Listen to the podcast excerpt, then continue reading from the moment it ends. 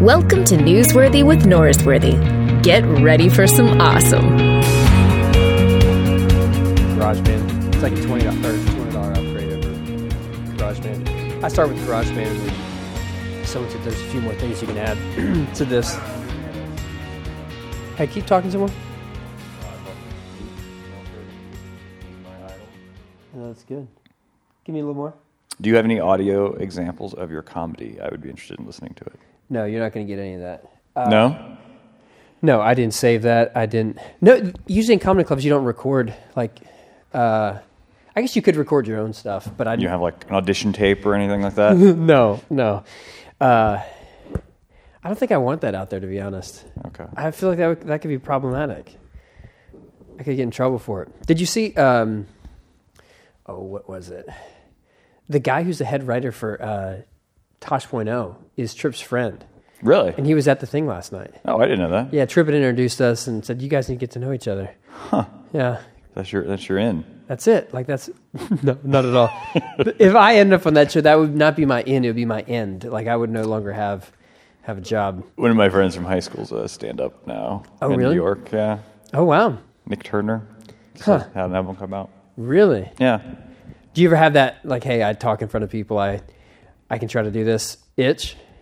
I've thought it. No, I no, I don't think. I yeah, I don't know.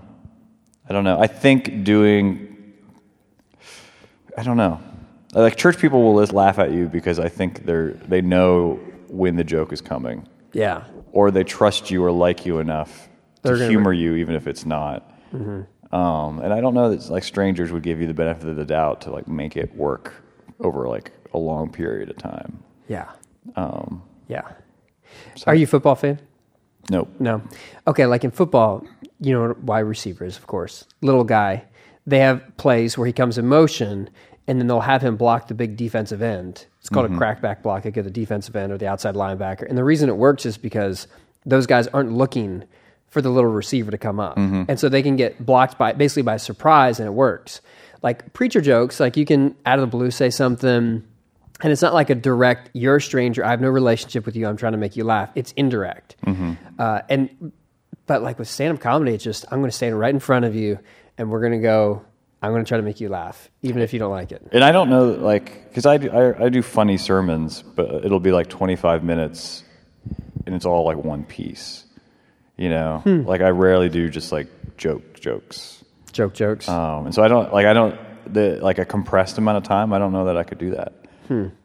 You it from my brief experience it makes you condense your words because if you have 25 are you you usually go 25 minutes when 20, 25. Yeah. Uh, if you've got that long, then you can kind of take your time and slowly get there. But comedy is like, it's like the Twitter of writing. Like it forces you to like be very terse and, and, and get rid of superfluous words. And my 43 followers on Twitter would show that I'm not, I'm not good at that. So Uh, that's fun. But you should like, like you should know comedy since your book is entitled Cancer is Funny. nice segue. You like that? We're here. Yeah. And we during, do you ever find yourself like going to like the children's ward, say, Hey, you got cancer. This is funny. No, no, you don't do that. no. when uh, when I first saw the title, uh, you know, what it made me think of is there's a friend of mine from my church named Ram John who's been on the podcast, and he told a story. Uh, he's from Rwanda, Rwanda. He was a refugee, um, went to the Congo, and then after the Civil War, he came back to Rwanda, and so he does comedy in Rwanda, and he told a story about like a cousin of his making a joke about being confused as like the wrong tribe, like the Hutu Tutsi, and like if they confused him, like he would have been killed, like because just the wrong ethnicity, and he like makes a joke about it. I'm like, cancer's soon? funny, Too genocide's funny. I don't know, but there is something cathartic about being able to acknowledge like something that brings a moment of levity into a very tense situation. So Yeah, I mean, I mean, as a pastor, I'm sure you know. I mean, there are plenty of terrible deaths that I've been present for and burials, you know, and you have that like bone racking grief that gives way to to laughter, you know, Yeah. just like that. Um, and so I, I, so I, I- I do think there's something about the vulnerability of being sick um, that allows you allows humor to happen uh, or, and the absurd to like present itself. Yeah. Um, so, so I do think that. Um, Okay, let me tell you this. Your book is entitled "Cancer is Funny," and there is literally of that not one word in that book that I've read did I ever think this word isn't perfect. Oh, well, Yeah. thank you. Yeah, Well, thanks. That's I've actually never read the book. well, that's amazing because what you said is true. Yeah, because that is 100%. Uh, what happened was, for the podcast listeners, we're out here uh, at Tripp Fuller's event, um, and I emailed Tripp. I said, hey, can we do this podcast? I want to jump, because I know you got interviewed by Tripp, and I emailed, or I texted Tripp and said, hey, let me jump in. I want to do the interview for this book. Because, uh, backstory, I got to know you two months ago. Yep. Uh, you, you have a podcast, Crackers and Juice, that you do with your sidekick, Teer. Yep. Teer, I feel like I almost, Teer Hardy, yeah. Teer Hardy. He's got great hair. I'll tell you that much. He does. But I got to know you on your podcast, and uh, so I got a copy of your book in from Fortress Press from Tony Jones, and I was like, "This, I, I want to talk about this book." And I thought I'd do it with Tripp, and I never heard back from Tripp. So I was like, when I was leaving my office, I was like, I don't want to pack another book if I'm not going to do a podcast about it. And then I listened to the podcast that you did, and I if the the goal of a podcast for an author is for people to connect with you and say, "Hey, I want to find out more about what you're writing about and what you're into," like I really felt like, wow, this person's being vulnerable about their humanity, and there's something that's that's very uh, attractive about the level of honesty that you're bringing to such a harsh subject. So l- let's jump into this. Okay. What kind of cancer was it? Is so it? yeah, it's called mantle cell lymphoma. Um, so it's a it's a, just a rare um, cancer in my bone marrow. and you, you got treatment for it. Um, as I heard in the podcast, your church members say you're healed, but that's not the level of optimism that you have, or maybe your doctors have. Yeah, so um, so it's the kind of cancer that uh, is unseen until it's um, real real serious and presents itself. Usually, you know, like your GI system or something like that. And so I had like a a tumor about the size of this very large John Milbank book uh, in my intestine. Um, and so I, I did like a year of really intense chemo uh, for that after having the tumor removed. Um, and so it's the kind of cancer that will never go away. Um, and so I finished treatment a year ago in November, and then I've been doing uh, a day of maintenance chemo every month for it um, How long is that going to go? in perpetuity until it comes back. I mean, that's So you're going to be doing cancer, or you're going to do chemo for the rest of your life, basically. Pre- yeah. I mean, at some point, it might give way to some other sort of treatment. But um, yeah, I had the recurrence talk with my oncologist last week. What is it? What is that reoccurrence talk? Um, he wanted to strategize next steps for when it comes back. So it's a little, a little injection of reality uh, into into my life every month. So. And you're married. You've got kids. I've got a married my high school sweetheart. I've got two boys, one who is 11 and one who is 14. How, okay, so you're processing this very openly. You're blogging about it. You also wrote a book. You've been talking about it. You said the other night that you didn't want your kids to be here to Yeah. hear your level of just raw, honest. How are you processing that as a parent? Uh, I mean, the, like the challenge is to the challenge is to make it so that it's not the one thing that determines everything about our life. Um, and so my wife and I are pretty intentional about, you know, having a bucket list, I guess. But you know, the bucket list actually has a lot of just ordinary stuff on it. Um, and I write about that in the book for when you read it. But uh, Can't wait to read it. it sounds really good. um, but yeah, no, it, it's so I, we're open with the kids, and, and um, as I think every parent should be in this kind of situation. Um, but there's it's finding that balance between being open with them about our situation and what the future holds, without um, being too indulgent about it. Um, so as a parent, that's that, that's finding that balance is hard, and and to make uh, make their lives as normal as possible. uh, Matt Chandler, do you know the name? Mm-hmm. Ba- Baptist pastor. Um, when I was in grad school, I spoke at a like a Bible study, like worship night thing that he was the guy who spoke at before, and so I, I knew Matt uh, back when I was an undergrad because he spoke there, and then eventually I took over for him. Uh, obviously, he had um, brain tumor, Mm-hmm. and you know his cancer. He was very uh, forthright about it, and you, you took the same approach of being very like, "Hey, this is what's going on. Let's deal with it. Let's talk about it openly, and your faith in it." There's a struggle, I think, of um, not like your word indulgent, like not putting too much of it out there. And I'm not saying Matt did. I'm just saying he was at such a uh, a high visibility position that everyone knew about it. And like uh, people, were, everyone in like the Texas, you know, Christian circle were like, "Hey, what's going on?" Blah, blah, blah. And it became like the center of like this, almost like this reality show ish fervor. I struggle with. I want to put my story out there, but I don't want it to just be always about my story. And you say you don't want to be indulgent with your kids. How, like, how do you balance that? Because I know you probably have that same like you don't want to just talk about yourself all the time. No, and I certainly don't want to talk about having cancer all the time. I mean, it, like that's. I mean, it is hard, and how it's one of the things I talk about to people sometimes is how now now that I'm back being a pastor, um, everyone wants to to minimize their own situation and suffering. You know, so every time I go to see someone in the hospital, they're like, "Well, it's nothing like what you went through," and I'm like, "Well, you're you're dying, so you, know, like, you have like a legitimate thing to like." You're done. uh, so, uh, so, so to, to, for people to treat you either as you know this leper uh, who's carrying this curse around, or as this like miracle person, um, and really like after being sick for so long, really like you just want to be Jason, um, and have that just be part of your story, but you know, not the only thing. Yeah, you want it, like to somewhat to go back to normal, even though there's like never a normal again. Like pre-cancer Jason is a different person than post-cancer Jason. I, th- I think so. Yeah. I think so. What do you have things that you look at and go, this is clearly different? You probably didn't have a bucket list before that you really actually thought about. or, or we didn't have a, we we weren't as intentional about actually getting that stuff done. Like that's the hard. I mean, you probably know. I mean, when you work on the weekends, it's easy to let goals and activities slide. Um, and and so now we're more intentional about actually doing the stuff that we want to do.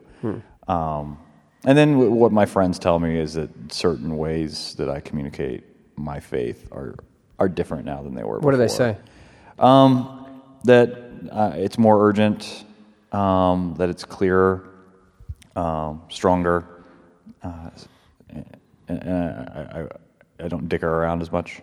Give me another example of what it means. Like you're you're more urgent, more straightforward. What? uh, How do you think that comes out? I, I okay. So like as a preacher, you'll know like the the power or the appeal of uh, of wanting to set the message up well, get people's attention. Yeah, yeah. Um, and you know, so I'm someone who has always admired Karl Barth, and I've always agreed theologically with Barth's idea that you should trust the word enough as self-revealing to not bother with introductions and sermons. And theologically, I've always like, yes, I absolutely agree with that, and I've never once trusted. Like, I've never trusted it enough to do it. Uh, and, and- but I, I, do have a confidence now that God is real and that God is active apart from me, the speaker, um, to just have at it. So you you're more aware of the presence of God. Like you trust in that more. It sounds like you're saying that. Um, yeah, and part of like if you'd read the book, um, part part. I mean, for me, what that means is that To be fair, though, you never read anything I've written before I was on your podcast, so let's not. It's true. It's true. okay. Um, so towards the end of the book, um, when I was kind of at a low point, I reflect on because my doctor, after um, doing a bone marrow biopsy of me, um, kind of patted me on the back and said, "You know, you've been through the fire." Um, and so I was, had that in my head. I was thinking about um, you know, Shadrach, Meshach, and Abednego um, in the fiery furnace, and how we always talk about God's presence being there with them, um, but that's narrated through the observers who are looking down into the furnace. Um, and so, I, you know, it made me wonder: like, did Shadrach, Meshach, and Abednego actually know that God was there with them in the furnace, or did they have to hear that testimony from the people who were watching? Um, and for me, even though I never went through this, like, why is God doing this to me on a rational theological level, I did feel it existentially. Um, and I, and I got to the point where I, I didn't feel God's presence. And part of that was just fatigue. um, and pain. Um, but for me, it, like one of the things I've learned is that if faith is trust, what it means to be faithful is to trust what other people are telling you uh, about where God is. Um, and so, in large part, God is more present to me because I trust the witness of my friends uh, who tell me that God is. What does it look like for people to tell you God is active, God is with you uh, in your suffering? I mean, part. Well, I mean, part part of what that is is like I've had to be shorn of my cynicism about the church. Um, that I think when you're a pastor, you spend a whole lot of time refereeing uh, what is good church and what is bad church, and you spend a lot of time wanting your church to be something other than it is. Um, but when you're thrust into the receiving end of your own church's ministry for the first time, y- you can see that even people who do Christianity differently than you do it in a genuine, authentic way. Um, and so, like, like I'm not nearly as snarky as I was before, um, just because they've they've robbed me of that. Their their compassion, their love has robbed you of your cynicism. Yeah, I mean, I, I got lots of. Um, I don't know if I said this the other night, but I, I mean, I got lots of cards about you know why this is happening to me, and you know God's doing this to me for X, Y, Z reasons. But like, I didn't get one freaking card from anybody in my church that said something like that, um, and I was really proud of them. Yeah. Um, and I took credit for it, but, but I was still proud of it. You're like, my 11 years here finally paid off. You all say things correctly and suffering. You said that theologically you didn't feel like, you know, God was punishing you or, you know, God was against you or God wasn't with you. You had a, a strong theological base. I mean, you've gone to, did you go to Princeton? I did God, University of Virginia. Gosh, you're smart. Princeton, man. So you went to Princeton. You should have a, a good theological foundation, but you still had an existential crisis Yeah. that I, I know in my head that God isn't with me, but like existentially, I feel alone. Is that how you? Yeah, Why do you think there's a, a separation between theologically and your experiential? I, I mean, I, I just think that's probably. I mean, it's just human nature to go through that, and maybe it's just part of like a necessary part of the grief process. Um, and, and but yeah, and theologically, like I'm still where I was when I began. It's just it has a different sheen to it, I think. Um, but for me, like for me, the crisis isn't like where is God in this. It's why can't God create a better world than this one? D- Is there any different though? Like God isn't with you, or God isn't with the world fixing it the way you you need it to be fixed, or it should be fixed. I'm more I'm more adamant now than I ever was before that the most Christian posture towards suffering and evil is rage against explanation. What do you mean, rage against explanation? Um, and, well, it's funny. You just talked to John Cobb. Like, I, I, I recoil at kind of like the hard Calvinist understanding that every action in the world is a reflection of God's sovereign will. Um, because I think that loses the New Testament's awareness that the world isn't the way God would want it to be. The other side of that is I, I, I don't find compelling at all the process understanding that God isn't doing this, isn't behind these events, but God is alongside us. Um, and as someone who suffers, I, I have no, uh, like, I, I derive no comfort from the idea that God's just kind of passively experiencing this with me. Um, for me, like, the best good news that I hold on to is the idea that suffering and evil is something completely um, antagonistic towards God, that God isn't at all um, behind it. Um, God isn't kind of just with me through it, um, but that God and Jesus Christ is contending against it as an enemy.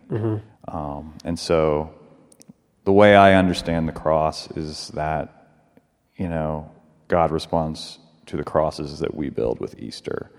Um, and so Say that again.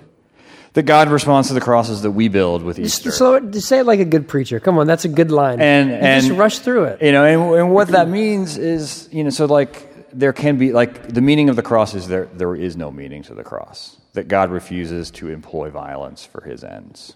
Uh, whether it's the violence of cancer or the violence of crosses uh, or the violence of you know armies, what have you, natural disasters. Uh, that, that none of those things are of God, but that like what we find in Jesus is some is you know, how God is contending against it. And that's that's resurrection. Yeah. How how how much do you lean on resurrection in your cancer? A lot. so I think, like a lot of good liberal mainline Protestants, I have uh, usually taken the posture that the traditional notions of heaven um, and the afterlife isn't really the real message, you know, and that it's all about bringing the kingdom here, like all the N.T. Wright stuff that I'm sure you've read too. Um, you know, but now that like I've gone through this, like, oh, I thought I was going to die, and I, I still am going to probably cl- sooner than a lot of people now I'm like, oh, wow, these under, like traditional understandings of the afterlife have some logical merit to, to them. Uh, um, so, so I'm a lot more sympathetic to the pie in the sky now. But, okay, but Wright wouldn't say that it's either or. That That's true. We've gotten just a whole lot of pie in the sky, and we haven't had anything else. That's true. Yeah. And, and so he would say, pie in the sky. There's there's some of that there, but it's not the only thing in the message. And okay, so I've made this. uh, You know, I'm not a main mainliner like you. Uh, I'm actually a Christian, which means I have a better chance to get there if there is a pie in the sky, which I believe. So, but that does it, it, it's gotten knocked down a few notches in my level of importance as well. Like right, so I go to seminary, and that's that kind of happens. But suffering seems to bring it back up. Yeah, and and, and I think um, the idea that you know the other side of resurrection is that death is an enemy. I think um, we tend to do a lot of talking about death being a natural part of life, um, which I think you can derive that understanding from the natural world.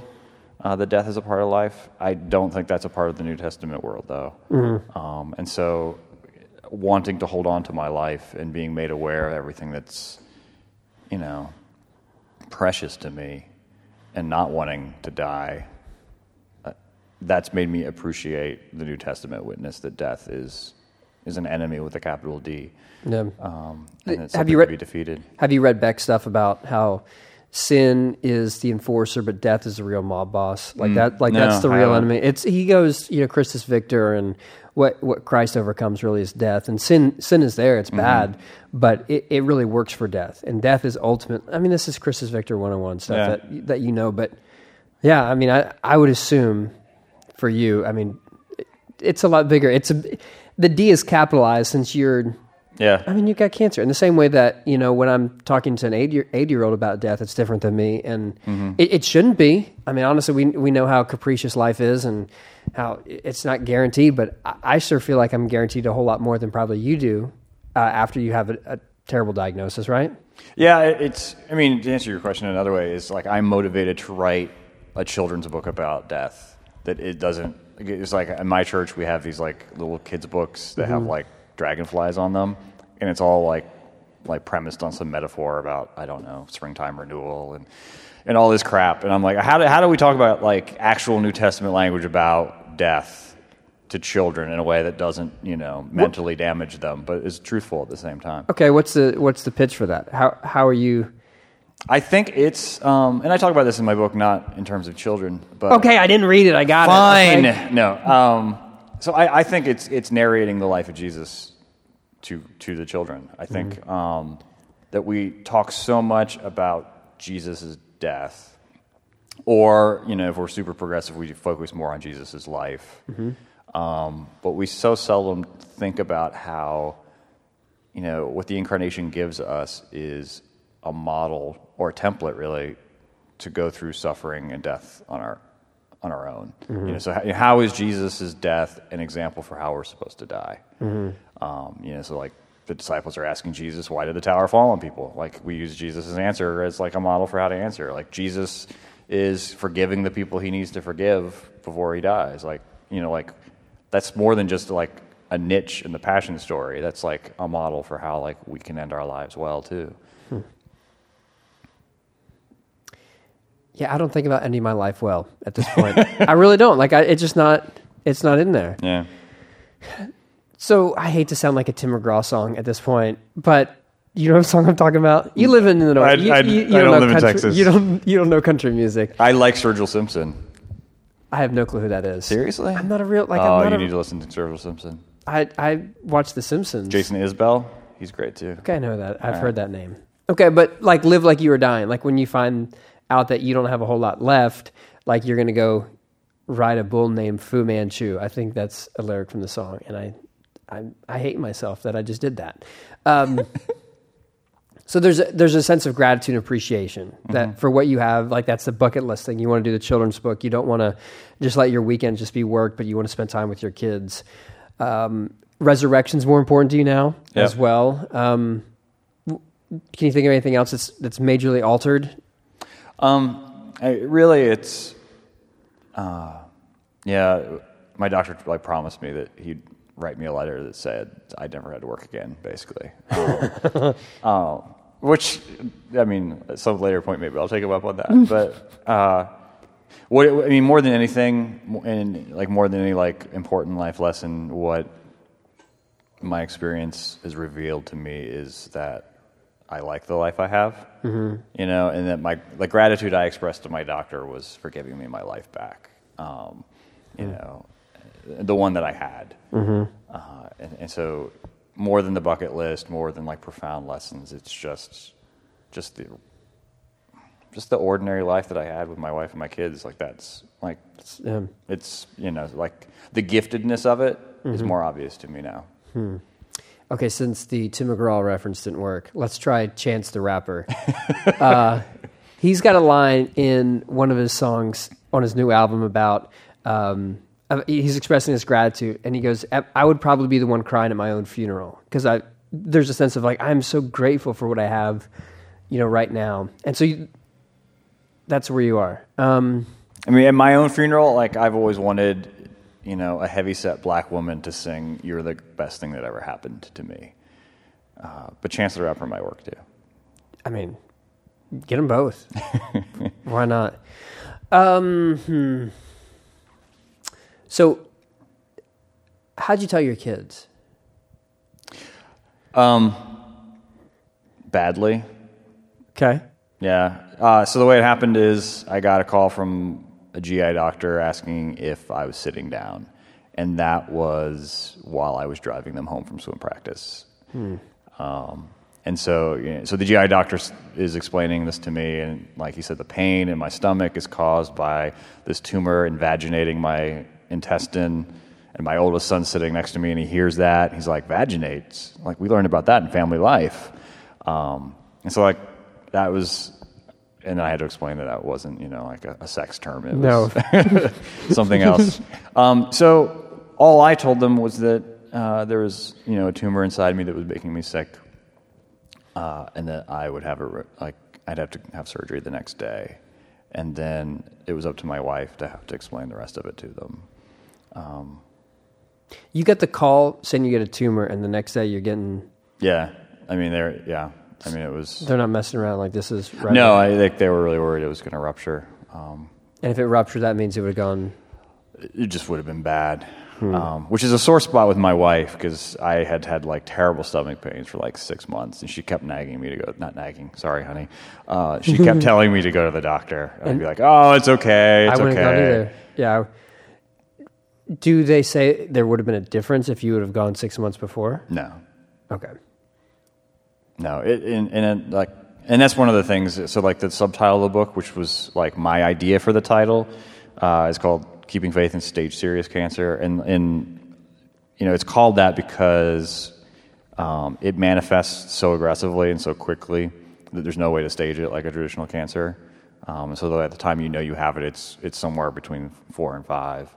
Um, and so, there's no way of knowing when I developed it and how fast you know it developed. But you know, it going just- earlier probably wouldn't have. Have made a difference. Yeah, so the, the cancer is funny was not my idea, but Was that Tony? it was Tony's editor? idea. Yeah. Thanks a lot, And, Tony it, and, Jones. and it's and it's it's Tony's contrary na- nature that every time someone complains about the title or is offended by it, he takes it as proof that it's a great title. Um, so I have like a, a really good friend who's a teacher in a middle school, and they have like this um, cork board in their hallway of their school, and like all the teachers write like what they're reading, and so she put up like a little thing and said cancer is funny, um, and for like a week every day people would like cross it out or like take it down, and she kept having to like repost it, uh, and so there's so there's something about the title that definitely uh, can offend, um, and so it, so it works in that sense. Okay, it's offensive. It's an attention grabber. But aren't you trying to speak to a more substantial idea behind that? I mean, or is, was that Tony's trying to push you to something more substantial? Because Uh, I think he was pushing the title because it, gets attention and because it, like humor is the way that I write. Yeah. Um, for me, like the way I try to frame it is that um, so everyone assumes that the experience of suffering takes you closer to God, um, leads you to enlightenment, something like that. Um, but for me, you know, who God is is love with a capital L and goodness itself and, and joy. Um, and so for me, it follows that, you know, that if suffering is going to get you closer to God, eventually that experience of suffering is going to give way to, to laughter and joy. Um, and so that's kind of, theologically, that's kind of how I try to frame the book. Um, but it's also true that the experience of suffering can be such that um, cancer is funny in the sense that it sometimes it can feel like the joke is on believers for believing. Hmm. Yeah, I get that. I was talking to a um, uh, some friends who lost their son, and the husband said it was a few years later, and his wife uh, was in the other room in the house, and she was watching uh, some show, and she laughed, and he he knew that that was the first time he's heard his wife laugh in years since their son passed away, and he knew that wow, there that's a moment that that mattered because it was a significant moment that they, something has turned. Yeah. Were you able to? I mean, did it take you a while to laugh again? Once you found out that you, I mean, you're coming up from swim practice, you get the news, you tell your wife you're in surgery the next day. Um, no, and I don't know if it was healthy or not, but like, so like other ways that humor works for me is that you know I grew up in a home, like you know my parents divorced, you know there was addiction involved, and so when you grow up in that kind of home, you learn how to use humor as a way of deflecting, Yeah. um, and protecting yourself and not making yourself vulnerable. And so I still have that tendency too. Um, you know, and that pops up with, especially like in my marriage, like that's that's the way I try to not engage my wife, even though I'm not like Just to make a joke. it's just a habit. Yeah. Yeah, Um, and I do the same thing. N- Not with your wife, but with mine. Uh, do you do you find yourself having to tell yourself stop? You don't have to make a joke here. Saying this. she normally tells me, but but I, but I do do it, and I think I do it less now. Um, but I also I, I felt I think maybe it's because I'm a pastor, um, but I felt the need, kind of subconsciously, to like make my situation okay for other people. Um, you know, like like and so like as soon as I wake up from surgery, like I was. And I wasn't trying to be like I'm just making jokes as a way of making sure everyone in the room with me is okay. Yeah. Um, and that's probably not healthy, but it, I mean, it's just what it was. Well, yeah. Because my wife's sobbing, you know, my mom's there sobbing, her, Of course. my wife's twin sister's there crying, and um, people from work, like Teer, were coming to visit me, and they, like they don't know what to say. Yeah. Um, Do you feel like being a pastor prevented you from being in the moment because you always have to take care of other people, and so you couldn't do the self care required to have healthy grief and suffering? I think I had no. I, I think, um, and, I, and in a different setting, maybe it would be different. But uh, so the the pastor that I work with, Dennis, is the pastor who brought me into Christianity when I was a teenager, um, and so he did a really good job of making sure I didn't have any ministry roles at all. Um, and so he took care of me from the beginning. Good. Um, so, so I didn't have to. Yeah, I didn't have to worry about that. Good.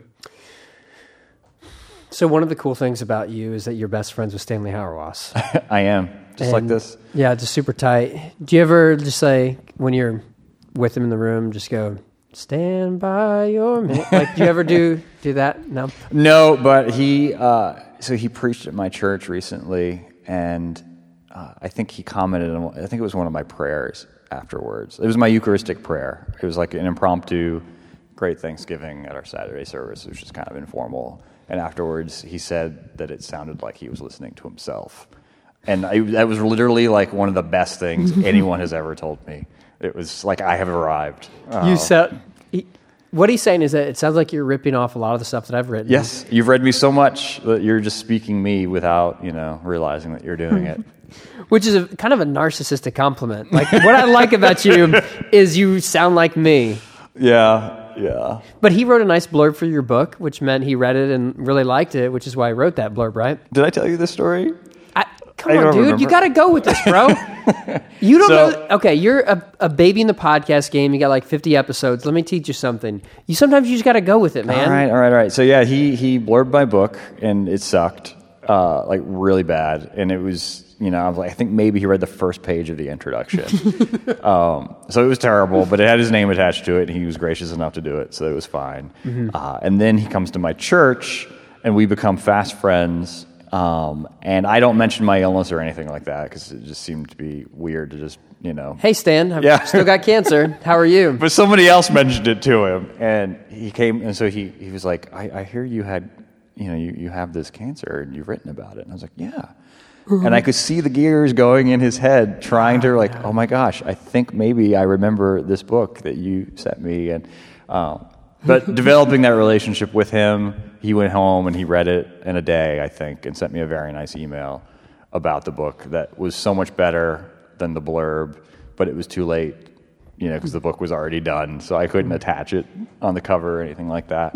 um, but he emails me like several times a week now, like we're like pen pals. You guys are tight. Yeah, yeah. I think it's it's especially with someone of his age to be able to see his work take root in a local congregation. I think is encouraging to him. Yeah, yeah, that's good. Hmm, well, I feel like we covered this book. Everything I read about the book, I really got to discuss that I, that really pulled on my heartstrings. It's, it sounds like you you really got out of it more than anyone else who's interviewed me about it. So that's good.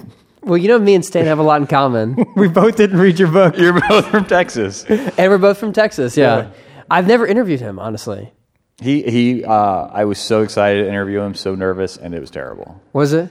I well, because I so I've read him enough to know what his answer to every question is going to be, Oh wow. um, and I was determined to get him off his normal tropes and talking points. Did you get to do that? and I was completely incapable of doing it. I think because I so respect him, I wasn't willing to push.